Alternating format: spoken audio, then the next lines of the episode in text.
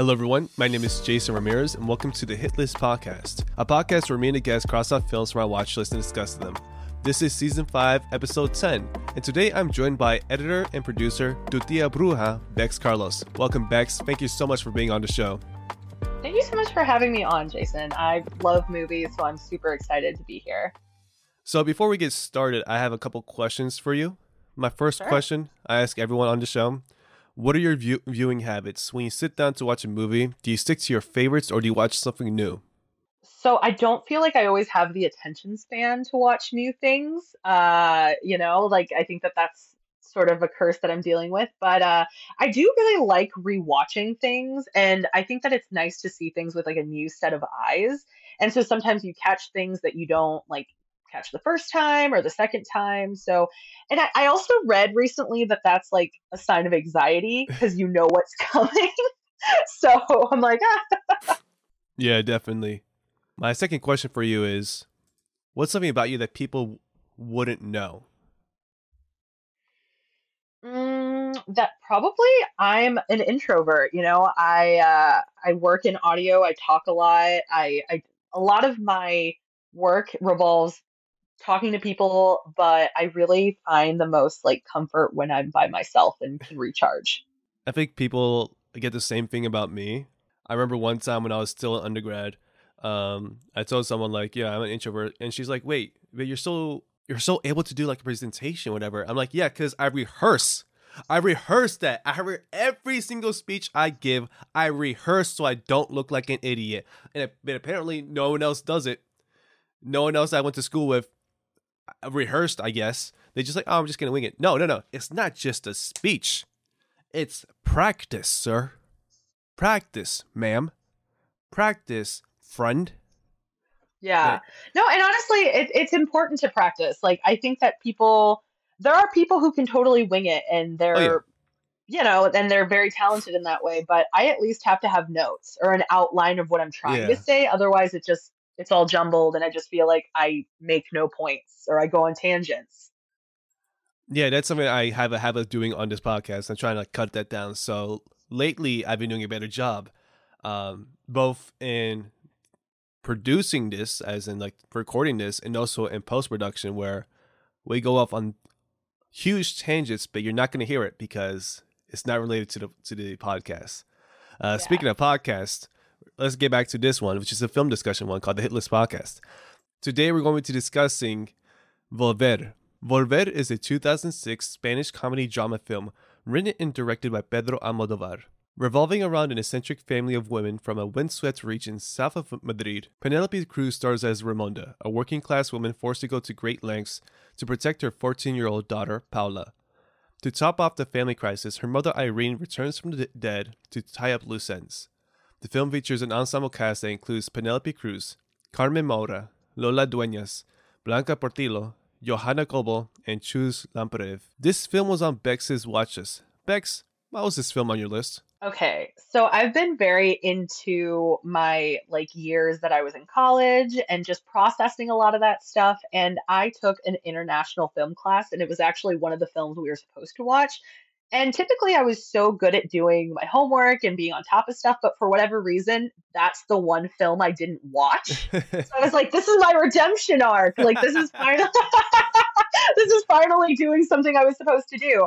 And also I just really love Pedro Almodovar. Like his his films, like I love that the constant themes of like strong women and like weak or just very like undesirable men, like their character traits and stuff. And you definitely see this that in this one as well. Right, right. That's that's something I also noticed as well. And this isn't my first introduction to him. It's the first movie I've seen of him. But my film professor from my community college, who happens to have his own podcast and I used to promote it, he did an episode on Parallel Mothers, which is another Pedro Almodovar movie that came out, I believe, in 2021, that also starred Penelope Cruz. And that's what kind of got the whole the, the director's work in my radar. And speaking of like the film class, I I took only one, you know, and I I think that was just enough for me because literally your homework is to watch a movie, right? Your homework is to watch a movie for like one movie a week, write down what you thought about it, write down like what you learned or whatever, and then go to class for discussion, and that was it. that was it. Yeah. And it's it, it's kind of hard to miss a movie for like one week. You know, I missed one, but it was literally the last week of school, and it was for The Matrix, and I'd already seen that so many times. So I was like, you know what, that's fine. But I like how this is your redemption arc, Bex. Yeah. Thanks. You you allowed it to happen. So So, what did you think? so it's interesting, right? Because I feel like the movie that I was expecting was very different than what I got. Um, in the sense that for whatever reason, I think that I had thought that it was like the whole kind of dysfunctional family was going to help her in like the process and hiding and like there are definitely scenes where you like oh like the strength of all these women coming together to help each other and and and you definitely do see that but it was very different than what I expected and I feel like kind of in the same way as like I needed a redemption arc like I feel like it only really makes sense everything makes sense until the last like 20 minutes of the film and then you're like, oh, Yeah. that's what you know, and it, and I do like that. I do like films that have kind of a slow burn and like, yeah, you're you're enjoying a lot of different parts of it, but then it all kind of like makes sense.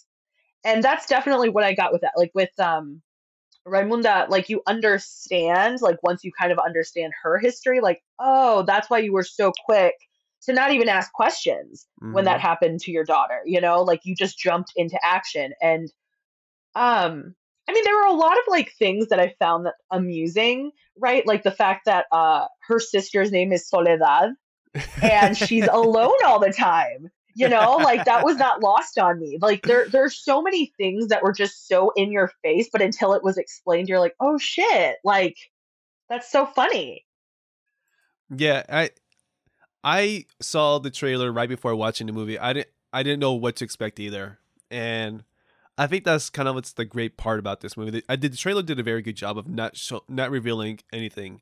You you kind of know that her mother returns from the dead, but you're not sure exactly how and in what way. Even the daughters are confused. Like, so are you like a zombie or?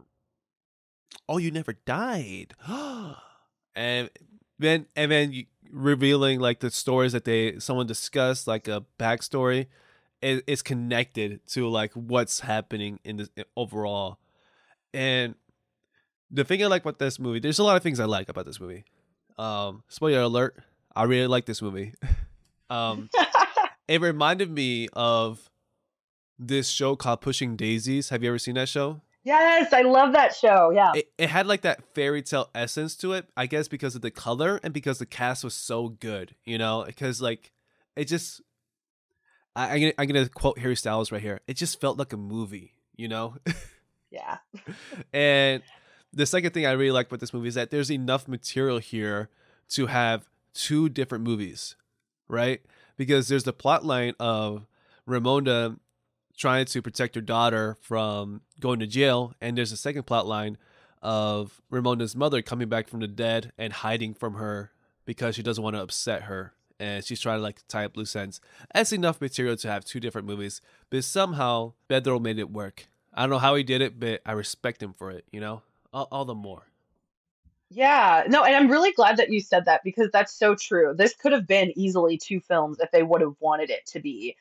And you know, throughout the course, until you kind of like find out why the the estrangement between mother and daughter, right? Like you're sort of like, why is it so difficult for her to show? You know, sh- she's she's shown herself to the granddaughter. She's shown herself to her other daughter. She shows herself to all these strangers. Like, so you're kind of just like, well, what is going on? So then when you find out, you're like, that makes so much sense.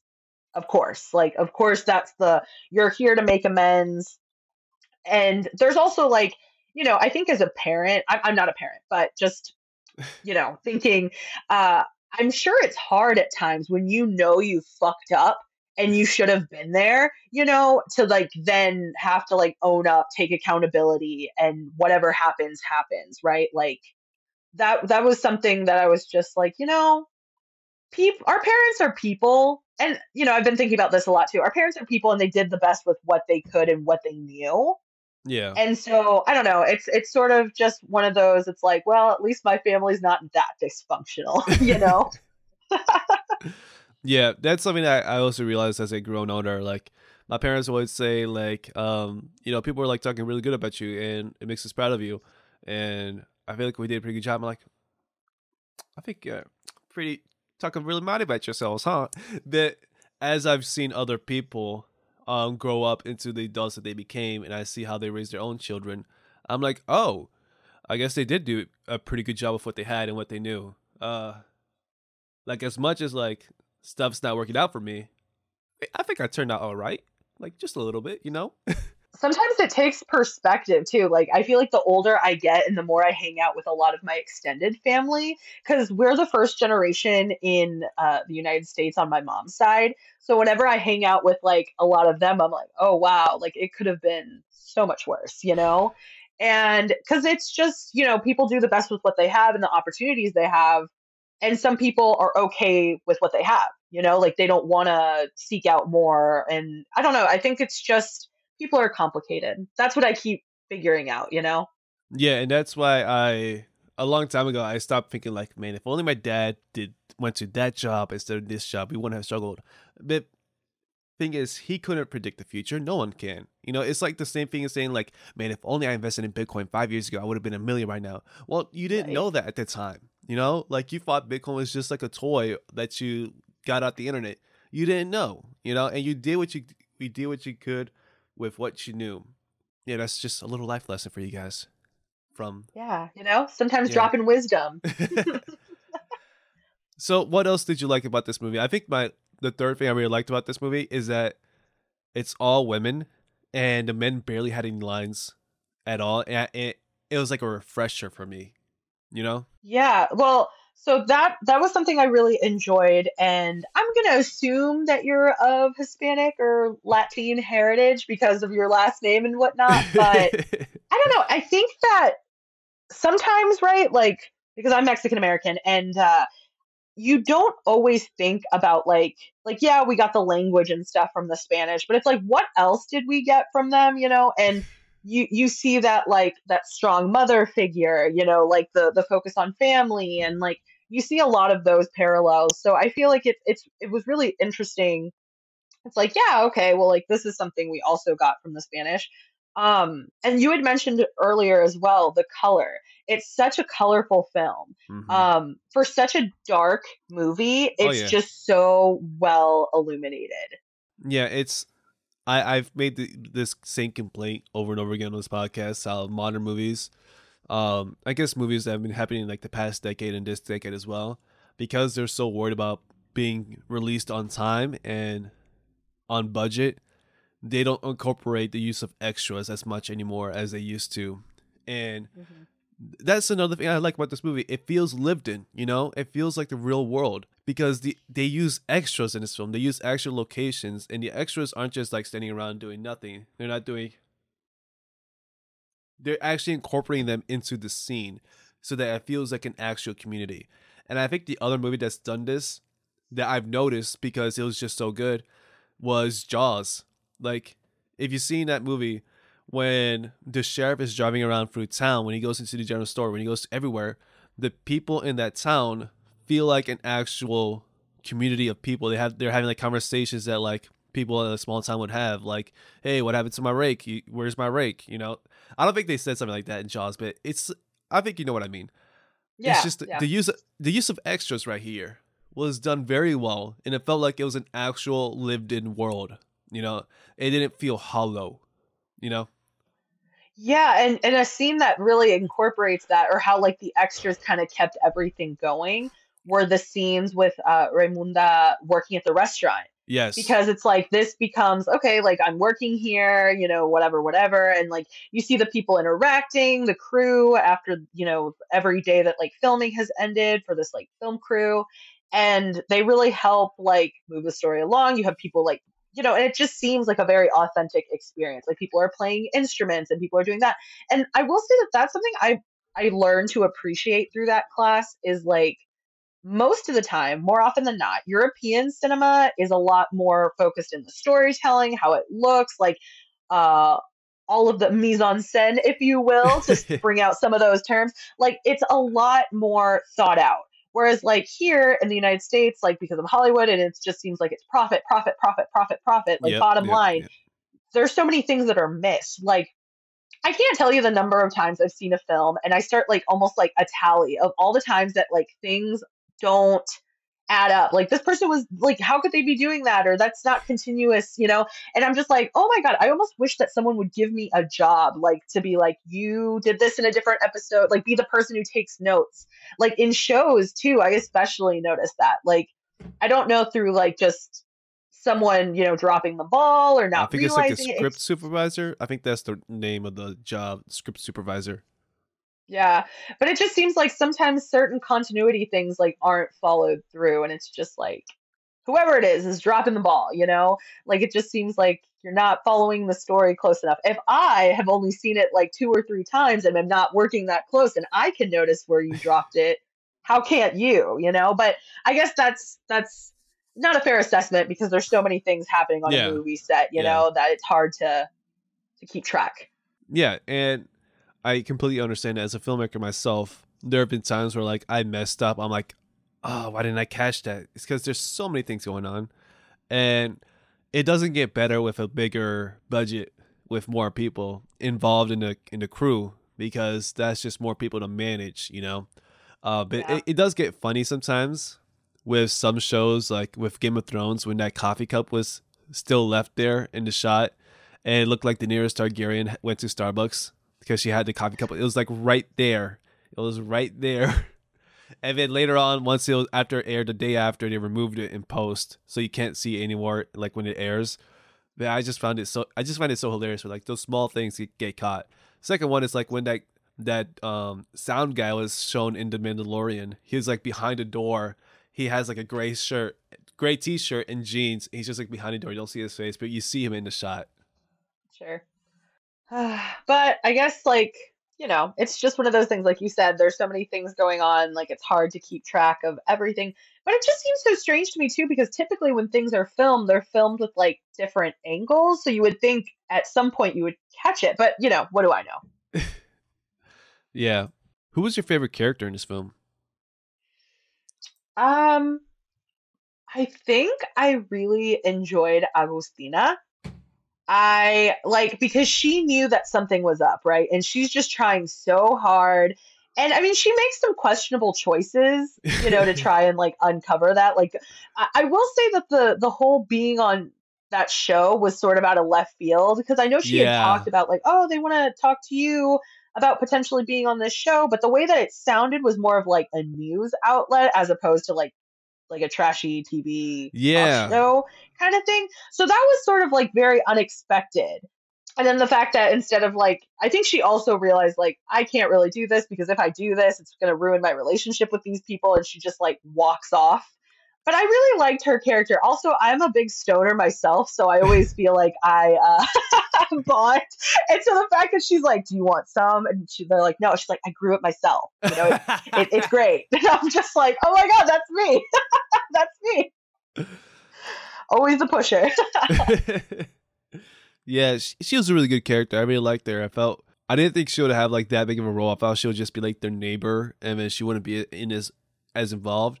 But you kind of learned that it was a small town that they grew, grew up in, you know, and yeah. everyone knows each other, and so she she's actually a larger part in the story. I would say my favorite character, um, because I'm a guy, I really liked um Raimonda, um, not just because of her looks, but because she was because Penelope Cruz did such a good job with her, and I guess because I have some sort of attachment to Penelope Cruz because she was in Nacho Libre, and I I've watched that movie so many times since I was a kid, and I just I just love seeing her like play like a different character than I'm used to, and she did a really good job with that. The way she was so committed to protecting her daughter because she went through something very similar as well. Ah, loved it. Oh no, she definitely sold that character. Like she, it's not that she's not my favorite for because like like you said, Penelope Cruz is great. Um, she's very believable in that role. She's very likable in that role. Yeah. Even though all of this is like happening, you you sympathize with her. You get it. And then at the end, you totally like you're like, well, fuck yeah, of course. Like, I don't know. I think that that was something that really changed my opinion of her too, because it's like you see that like without asking any questions, she's like, Paula, I got you. You know, like and Right. and that's awesome. But then when it kind of makes sense, it's like, well, you're doing it because I'm a big fan of the saying, be who you needed when you were younger. And she Mm. was being that for her daughter. She needed a mom who like listened to her and like, you know, was going to protect her. And she did that. Yeah. I just remember that. Like, duh, of course, you're right. she needed, yeah, she definitely needed a mom when that happened. And then she became that mom. So she did, that's like some growth. You happy, you know? Growth. Yeah. Did you notice one thing that I pointed out that they had talked about just very briefly how the town, the little pueblo that they were from, had the highest rate of insanity? Oh, yeah, yeah, Like, yeah. Yeah, I thought that was hilarious. And I was like, that's so funny because, like, the theme of like mental health and like stuff like that is definitely a theme in a lot of his like films. So I'm like, oh, that's that's funny. Really? I didn't know that. Yeah. Yeah. Well, he has another film that's called Women on the Verge of a Nervous Breakdown. Mhm. and just sort of it's interesting right because like recently i was talking to a psychiatrist and uh, a thing that a lot of latin people share spanish people too that we share is that like when when someone goes to seek mental health um, treatment or whatever they will ask them oh do you have a family member? Do you have someone in the family member uh, you know a family member that's kind of off? And they're like no. Well actually now that i think about it and there's always that one loco or loca and they're like you know they're single they they didn't really like do like a whole lot. They stayed very close to home like you know they're whatever whatever and all these things and i was just like oh so we all have that. So i just thought that that was like i'm a big like divine timing and things are supposed to happen when they happen. So it was like i had that recording and then i watched the movie. I was like oh shit. I guess that is something that we a lot of us share. Uh, it's like when you're younger and you hear all these stories about family members that like kind of like went off the deep end or they did something that's like out of character or something you just wonder like wait why? And then you grow older and you see a pattern not just among your family but among your extended family like your uncles aunts and cousins. You're like huh i think we have a shared mental illness here or like a shared trauma but none of you guys are willing to admit it Well, in case like this is something that I recently like is has been shocking my brain. So it's like when your your mom's mom, your your maternal grandmother was pregnant with your mother, right? Like sh- your she your grandmother or whatever, your mother. Let's say your mother to start. So when your grandmother was pregnant with your mother, she had all of the eggs that would eventually become you and your siblings. So it's like sometimes, even though you don't realize it, like you don't have that memory, you felt what they felt.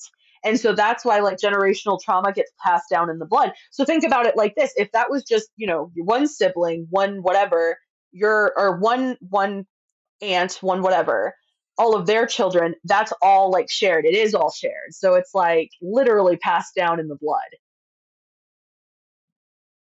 Isn't that fucking wild?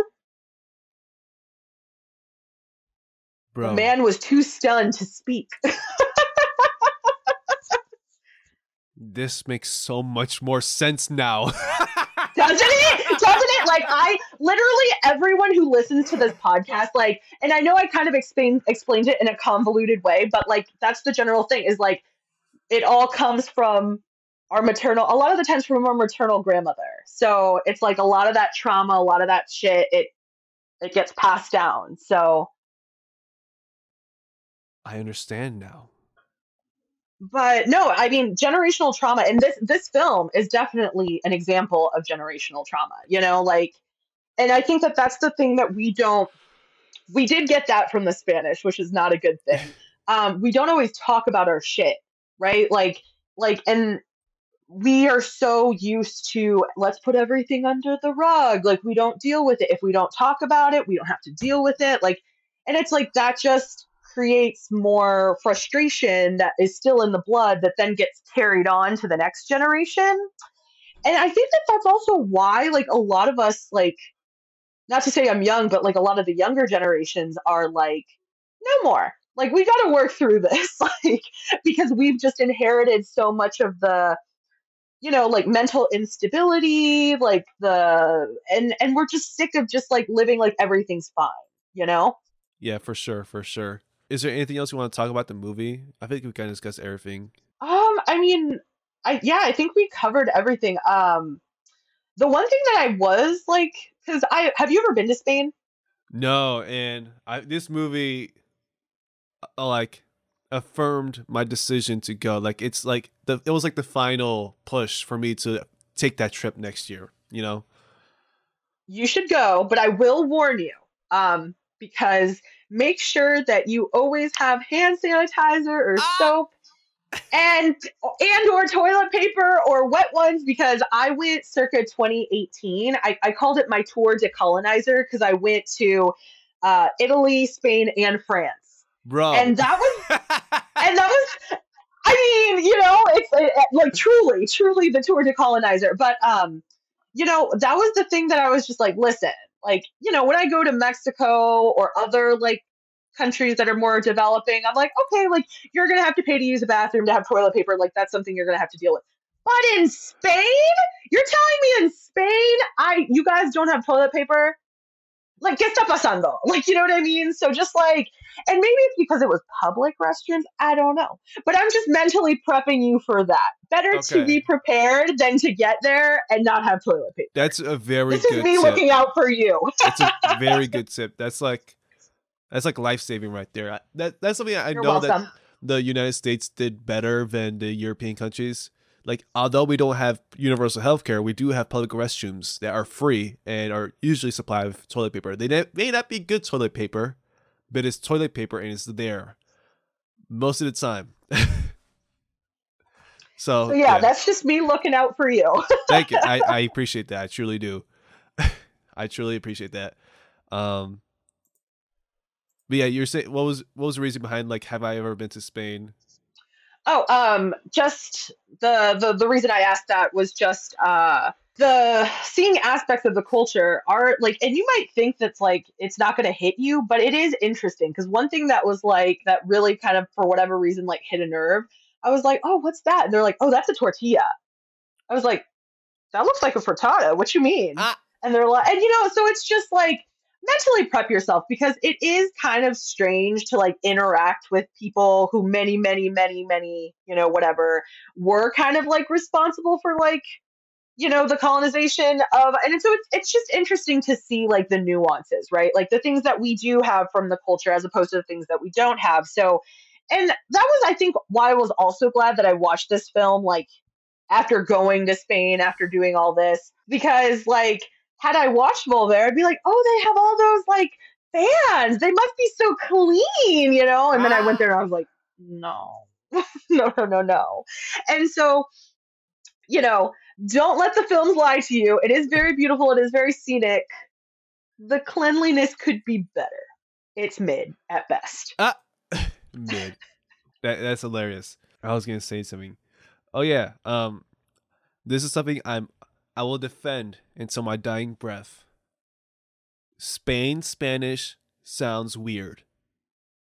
And it like I there was this one Instagram reel of this one Spanish girl. She went into her car. She's like? And it cut to like a Latino guy. He's like, "Guys, I don't, I don't, I think this is your call to action because we don't make fun of Spain Spanish as much as we should. So if you haven't done it yet, make fun of your local Spanish guy for his Spanish." I was like, "Finally, a call to action, a call to arms." But it's true that we don't criticize it. And then I will. Do you speak Spanish? yes. Sí, claro que Okay. sí. Sí, sí. Okay, okay. So something I will get prepared for the patronizing. Hablas español muy bien. Hablas español because that had me fuming at times because I was just like. But at the same time, when Mexicans try to be really like, well, we don't understand what you're saying, I was able to be like, well, they understood me in Spain.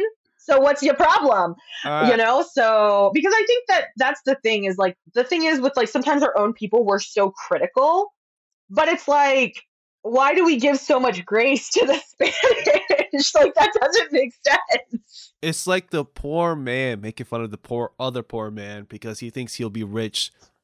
It's like parallels, Yeah. man. Parallel Yeah. mothers. did you think we were going to get this nuanced on this episode I did not, and I'm glad we did. yeah I don't really have anything else as far as like the film, what I thought. I think I pretty much discussed everything. Unless you have one final thought. uh, as far as the film Yeah, it's like what you've thought. I mean, I would recommend it. I would recommend it to people that particularly have maybe a complicated relationship with your mother because I think it's sometimes nice to be reminded it could be so much worse, you know? And and I think that this was uh this was a doozy of a mother-daughter relationship. You know what I Oh, mean? yeah. Oh yeah. Definitely for sure. A mother daughter granddaughter relationship for sure. Yeah, very good. I liked it. Hello everyone. I don't have a transition for this, but count this as the trans- transition into discussing the production side.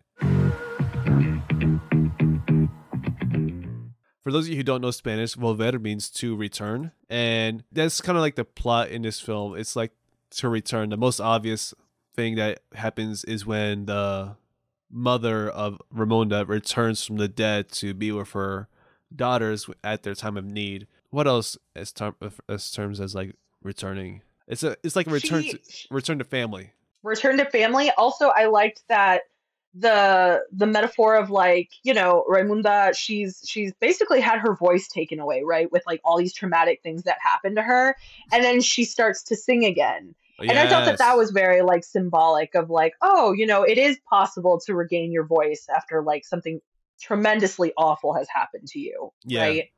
I thought that was very beautiful, a very beautiful scene, and I learned on Letterboxd that it wasn't Penelope singing; she was dubbed from another singer, uh, who sang for her in that place of the film. Let me see, what was her name again? Um, it was a Flamenco. But that doesn't surprise me though that her uh her voice was dubbed. You know, like I, I think that that's more common in film is that they would rather just go with the with the sure bet than to than to go with uh you know oh her name was Estrella Morente. Morente. Yeah, Yeah. there we go. Mhm. Estrella Morente. I'm sorry, Estrella. I forgot. I, I should have done better. I should have prepared better for this. I'm really sorry. Girl, you're a star. Don't you worry. we brought And uh, it's also concerning like the two women returning to the small village where they grew up and being confronted with like the superstitious um, beliefs that the family, like the the village people believe, which is contrasting what they usually live in like their urban city lives.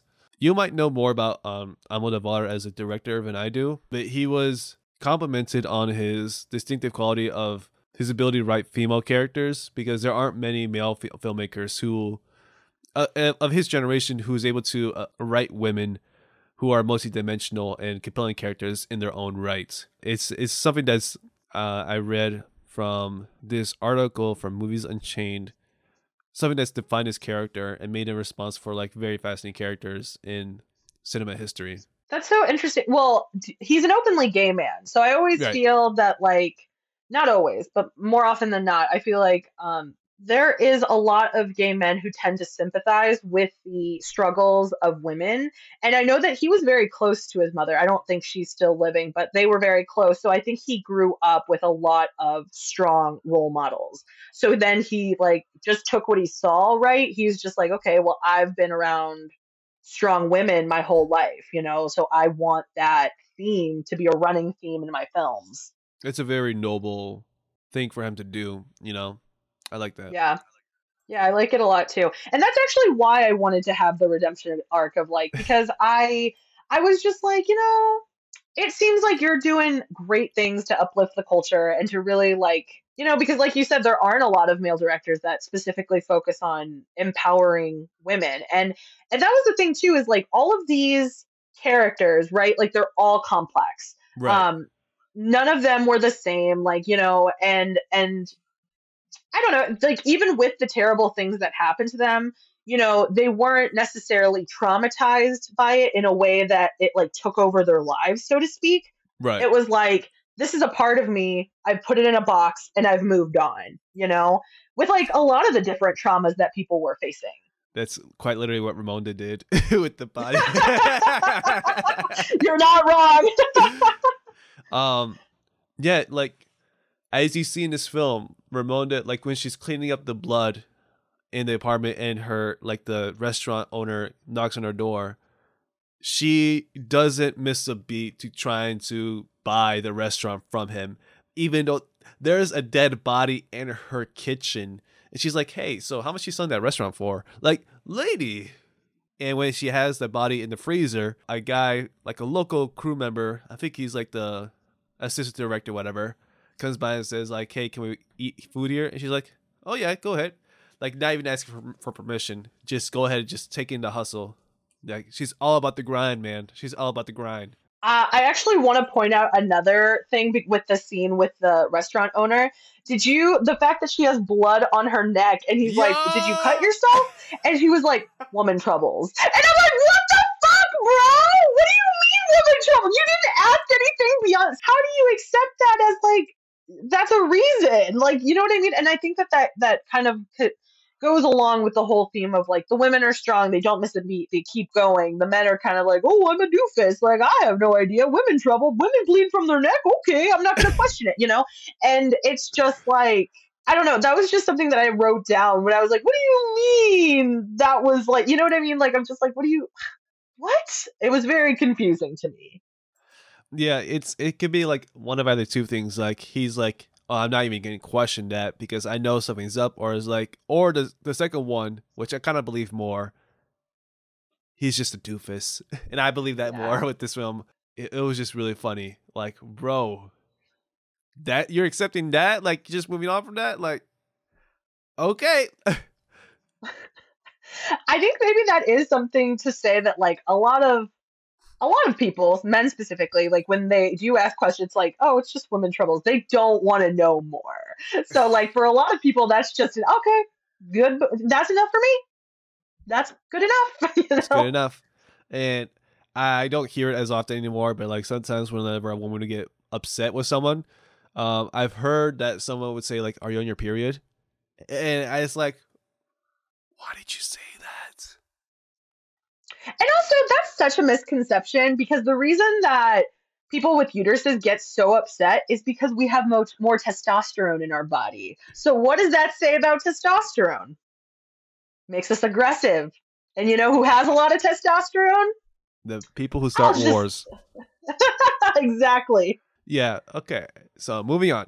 So the origins of this film. So Volver was first developed by Pedro Almodovar based on a story the actress Marisa Paredes told him during the production of the 1995 film The Flower of My Secret, another film set in the La Mancha region. The story revolved around a heartbroken Puerto Rican man who opts to kill his mother-in-law in hopes of reuniting with his beloved wife, who left him and broke off contact at her mother's funeral. Owning a restaurant, he leaves it in his neighbor's care when he is about to kill his victim. And he was so fascinated by the story and his background, Almodovar decided on incorporating elements of it into the screenplay of The Flower of My Secret, making it the plot of the movie within the movie based on the main character's novel in the film. And while working on the script on Volver, he would resolve to settle on a character of the neighbor Ramonda as the film-centric character, while Emilio, the Puerto Rican, would eventually become the supporting role, which was the restaurant order. So it's kind of like he's like, no, we're just gonna focus on Ramonda. That's so interesting because I feel like that definitely. I love when there are ideas for something that, like, over time just completely evolve. Um, because I feel like this was probably the better storyline, in Oh, my yeah. opinion. Oh yeah, for sure. It's something that you learn as a writer is that ideas are worthless. It's the execution that matters, and ideas are just like drafts, you know. And as he worked on it, he's like, "Huh, I got something better for the neighbor." And look what happened. We got Penelope Cruz wearing a fake butt. Did she wear a fake butt? It was a fake butt. The more you know. it was prosthetic. It, it was like fake, and he he did that on purpose too. He's like he felt like the character would have like a butt like that. Penelope Cruz was first reported to have landed one of the starring roles in Volver, having previously worked with Almodovar in his films Live Flesh and All About My Mother. And in preparing for her role, she watched Italian neoreal- neorealism films from the 1950s, many of them starring Sophia Loren and Claudia Cardinale, Cardinale to study the Italian Maggiorate that uh, Almodovar envisioned for her performance in the film. And I learned that Italian Maggiorate, which I'm still trying, I still am a little confused as to what the word means, but from, from the context clues I gathered, it's referring to like those well endowed Italian actresses from the 1950s. So people like Sophia Loren and Claudia Cardinale. that checks out. Okay. And Carmen Maura, the star of uh, Almodovar's debut, Pepi, Luci, Bom, and five additional films with director, was the first to be cast in the film alongside Cruz. And her coming onto this film was the first collaboration with Almodovar after a period of 18 years and a reported fallout during the production of Women on the Verge of a Nervous Breakdown. And Maura com- commented on the character as a very complicated role to play, which kind of amazes me. Like 18 years. This is like the first film she's working with him after 18 years after a fallout. I want to know what happened here. I don't know what happened. It, it must have been something huge that they had a fallout and never spoke to each other for 18 years. I mean, yeah, because that's that's a good amount of time. I'll have to, if either one of us finds information on that, we have to share it with the other. Yeah, it's like that. That you could have a baby and then raise it into a young adult at that time frame. Like, it's like, hey, um, how's Johnny? He was just born, right? Well, he just graduated high school. Huh? So we haven't spoken for that long, huh? Yeah. it's been a minute. And as far as the reception of this film, it premiered at the 2006 Cannes Film Festival, where it competed for the Palme d'Or. It received critical acclaim and ultimately won two awards at the festival for Best Actress, which was shared by the six main actresses, and Best Screenplay.